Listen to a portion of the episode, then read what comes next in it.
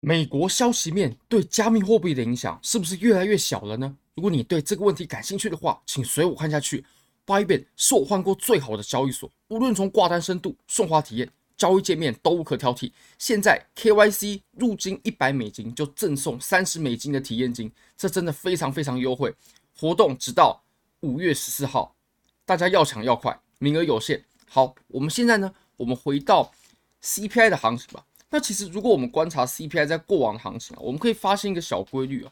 我们现在把每一次的 CPI 行情呢，它预测值是多少，实际值是多少，跟上一次的比较，以及我们后续当根单根四小时 K 线啊，我们发生了多大的涨跌幅，我们都计算在内。其实我们可以慢慢统计出一个 CPI 对盘面影响，它走势的趋势是怎么样。好，那我们可以发现呢，我们上次。预测值是五，那实际值是四点九。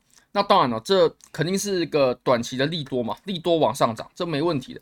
好，那我们可以来测量一下啊，这个涨幅它有多大呢？它对于盘面产生的波动有多大？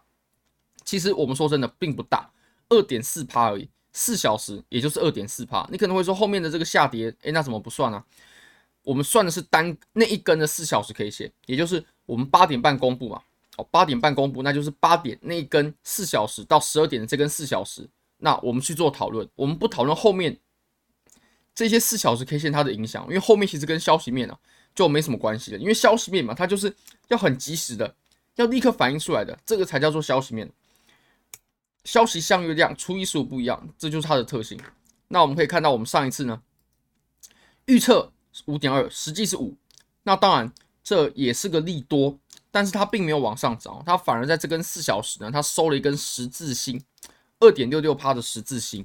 好，那我们再往前看啊，上次是啊预测是六，实际也是六，结果盘面完全没有波动，完全没有波动，它一点六六趴而已，几乎没有波动。你可以看到我们刚刚测量的过去几次啊，其实波动都非常小。那我们再看到更上一次吧，更上一次呢，其实这是一个利空。应该要是一个利空的，因为我们实际的 CPI 数值啊，比预测的值还要来得更高，那表示通膨情况比大家预期的更严重，那肯那这肯定是个利空咯。但是呢，你可以发现哦，我们产生的波动啊是三点四趴，而且它居然是往上涨的，它居然是往上涨的，那涨幅是三点四趴，其实三点四趴也不是很大，如果对比我们前几次哦，动不动就是八趴十趴的这种涨跌幅啊。三点四趴，二点多趴，一点多趴，其实真的是不大。那我们再到上一次呢？上一次就是符合预期嘛，再上一次就是符合预期。那符合预期，我们产生的波动是多大呢？哦，就是二点多趴，很小啊，非常非常小。那我们再上一次，OK，实际值低于预测值，那当然是个利多，利多往上涨嘛，没问题。不过收了长长的上影线哦，四点多趴的涨跌幅。那你可以看我们过去哦，基本上都在两趴三趴左右徘徊，CPI 哦。那我们再看到更前面的行情吧，更前面的行情，预测八，实际七点七，利多往上涨，它一涨就是几趴呢？一涨直接是十趴，十趴，毫不啰嗦。那再上一次呢？哦，这个是稍微小了一些哦，不过你可以看到它插的这个针啊，波动还是很大的，也是将近五趴，十趴，五趴。那再上一次呢？哇，这个更夸张，这更夸张。这个是八点多趴。好，那我们复盘了这么多啊，我们可以发现，其实 CPI 对于盘面的影响是越来越小的，真的是越来越小的。以前我们动不动就是八趴、十趴在跑，那现在呢，三趴，了不起四趴，甚至有时候两趴。所以 CPI 对盘面的影响波动啊，就波动来看啊，已经越来越小了，而且呢，也越来越不按照规则走啊。我们过去是，比如说，你看，你可以看啊。实际值它比预测值要来得更高，利空嘛，那暴跌没问题。好，在这里呢，预测跟实际值，实际值比较高，那应该要下跌的。不过它拉了一根长的下影线，然后到这里，实际值比预测值要来得更低，暴涨。那其实，在过去呢，它都是符合呃消息面的法则的。但是在现在啊，你可以看到它越来越不讲理了。这里涨，对不对？公布就涨，公布就涨。当然了，这都属于利多。然后到这里，好，平。后来还是涨嘛，你可以看到后面它还是往上拉涨了，然后它是持平的，然后到这里呢，这里是最特别的一次哦，就是明明该是个利空，但是它后来却产生暴涨，然后到这里呢涨，对不对？然后到这里十日线之后涨，这里涨。所以其实我们基本上哦，我们到后来的几次 CPI，我们可以统计，我们可以统整出一个规则，就在这里，就是我们的 CPI 对市场的影响啊，尤其是波动性影响是越来越小了。而且呢，每次 CPI 公布啊，它就是涨。你可以稍微复盘啊。那我自己是不会去操作 CPI 了，因为消息面我是不操作的。不过我们可以稍微统整出这个规律。那我们再来看一下啊，跟它成双成对的，其实就是。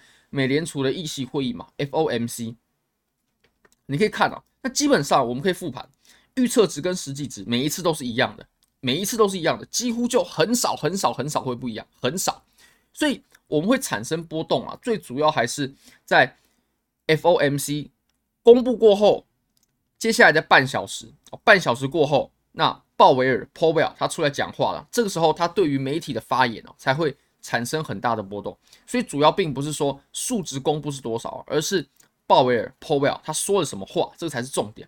所以我们在过去的几次直播里面呢，我们都有直播美联储的会议，就是有美国的媒体在提问，然后鲍威尔在台前回答，这个才是我们需要观察的。那你你也可以发现哦，其实议息会议呢，对于我们盘面的影响也是越来越小了。我们一样，我们一一做测量，包括我们上一次。前几天啊，也没有也没有很久之前，我还历历在目。当时是两趴嘛，然后我们在上一次呢，哦，这个就比较多，但预测值跟实际值都是一样，这个七点多趴是比较多了。然后我们再上一次，哦，这个预测值跟实际值还是一样的，基本上 FOMC 很少会不一样，预测值跟实际值基本上就是一样的。那这个是三趴，哦，你可以发现它的波幅呢，其实并不是到很大。那到这里呢，波幅是稍大一些哦。三点多趴也还好，跟之前的比小很多了。那我们再到更前面哦，这个比例呢？OK，三点多趴，三点多趴。那再上一次呢？哇，这个就很夸张了。当时大家还记得吗？我当时历历在目，当时是先往上，然后再往下，然后再往上。哈哈，对，就就是这样的，绝对是这个轨迹哦。因为我当时印象很深刻，六点多趴。好，那我们在前面呢？哇，这就很夸张了。这就很夸张，这个七点多趴。那我们再上一次呢？哦，十一趴，十一趴的振幅啊。